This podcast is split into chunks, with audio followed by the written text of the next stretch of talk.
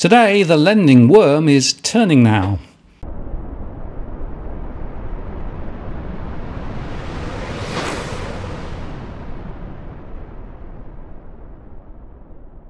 Hello again, it's Martin North from Digital Finance Analytics. Well, latest post covering finance and problem news with a distinctively Australian flavour.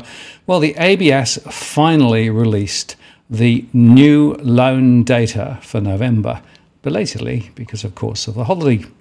And they said that this month's value of loan commitments continued to decline from record high levels seen earlier in 2022.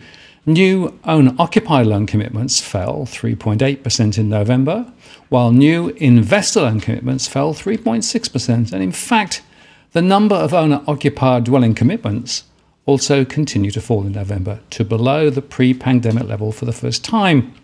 The number of new loan commitments to owner occupier first home buyers also fell 5.5% in November, driving the overall fall in owner occupier lending. First home buyer loans in November were 51% below their January 2021 peak and 16% below the February 2020 pre pandemic level.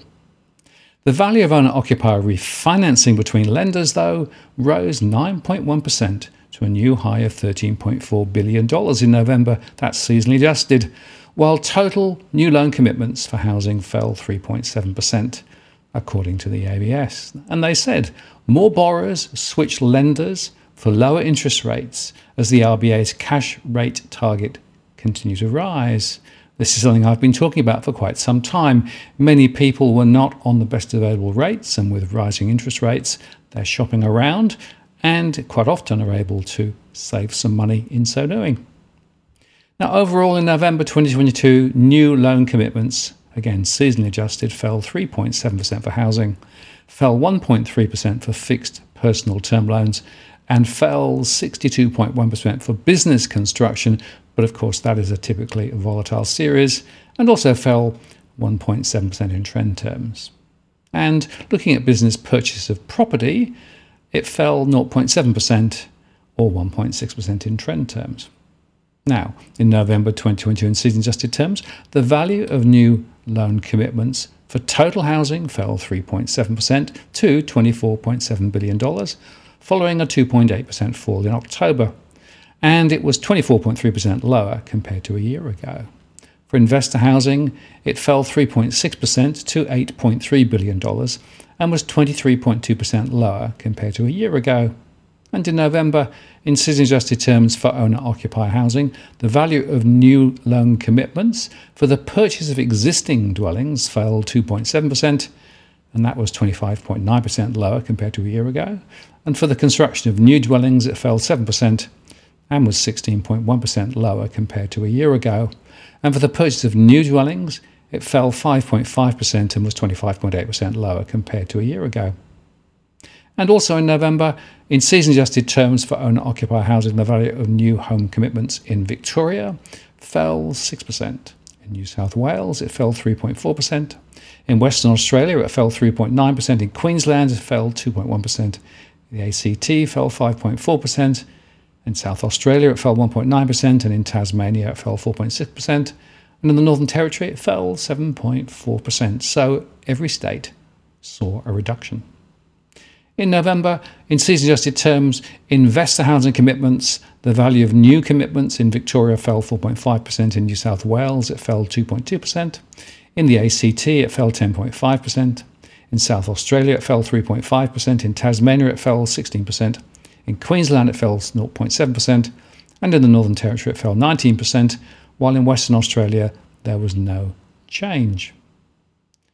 Also in November, in season adjusted terms, the value of external refinancing for total housing rose 8.2% to an all time high of $19.5 billion. That was 20.4% higher compared to a year ago.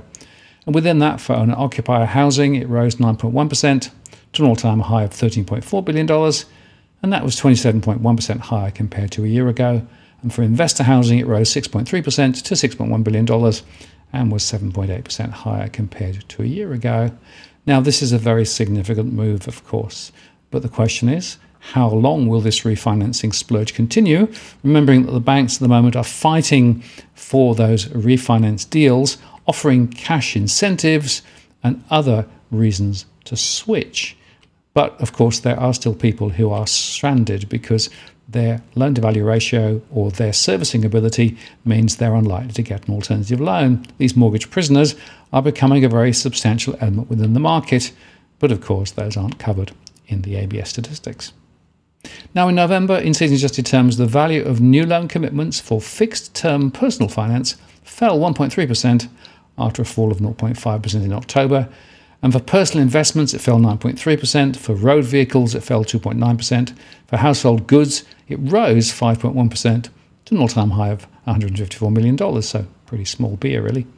And in November 2022, in season adjusted terms, the value of new business finance loan commitments for construction finance fell 62.1% after a rise of 66.6% in October.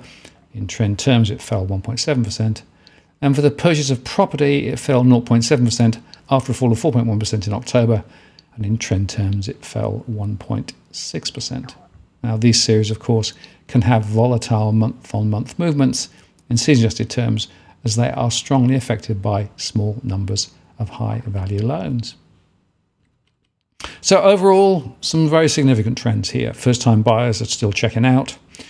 There are a smaller number of people getting new mortgages for own occupier and investment loans. But refinancing is supporting the market, and that is why banks are deeply discounting and offering incentive programs to try and attract people from other banks. Of course, it's a zero sum game, really, except that through this refinancing process, a considerable proportion of households are drawing down more equity from their property than just a direct refinancing.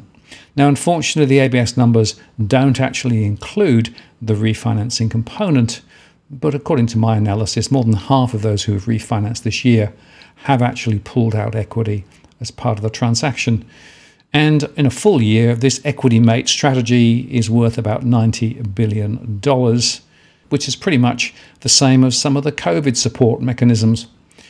I think this refinancing equity withdrawal is one reason why household finances are still not buckling and why some are still spending big.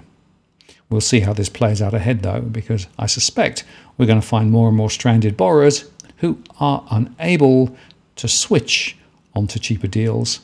And those people, I think, are going to be getting into difficulty in coming months.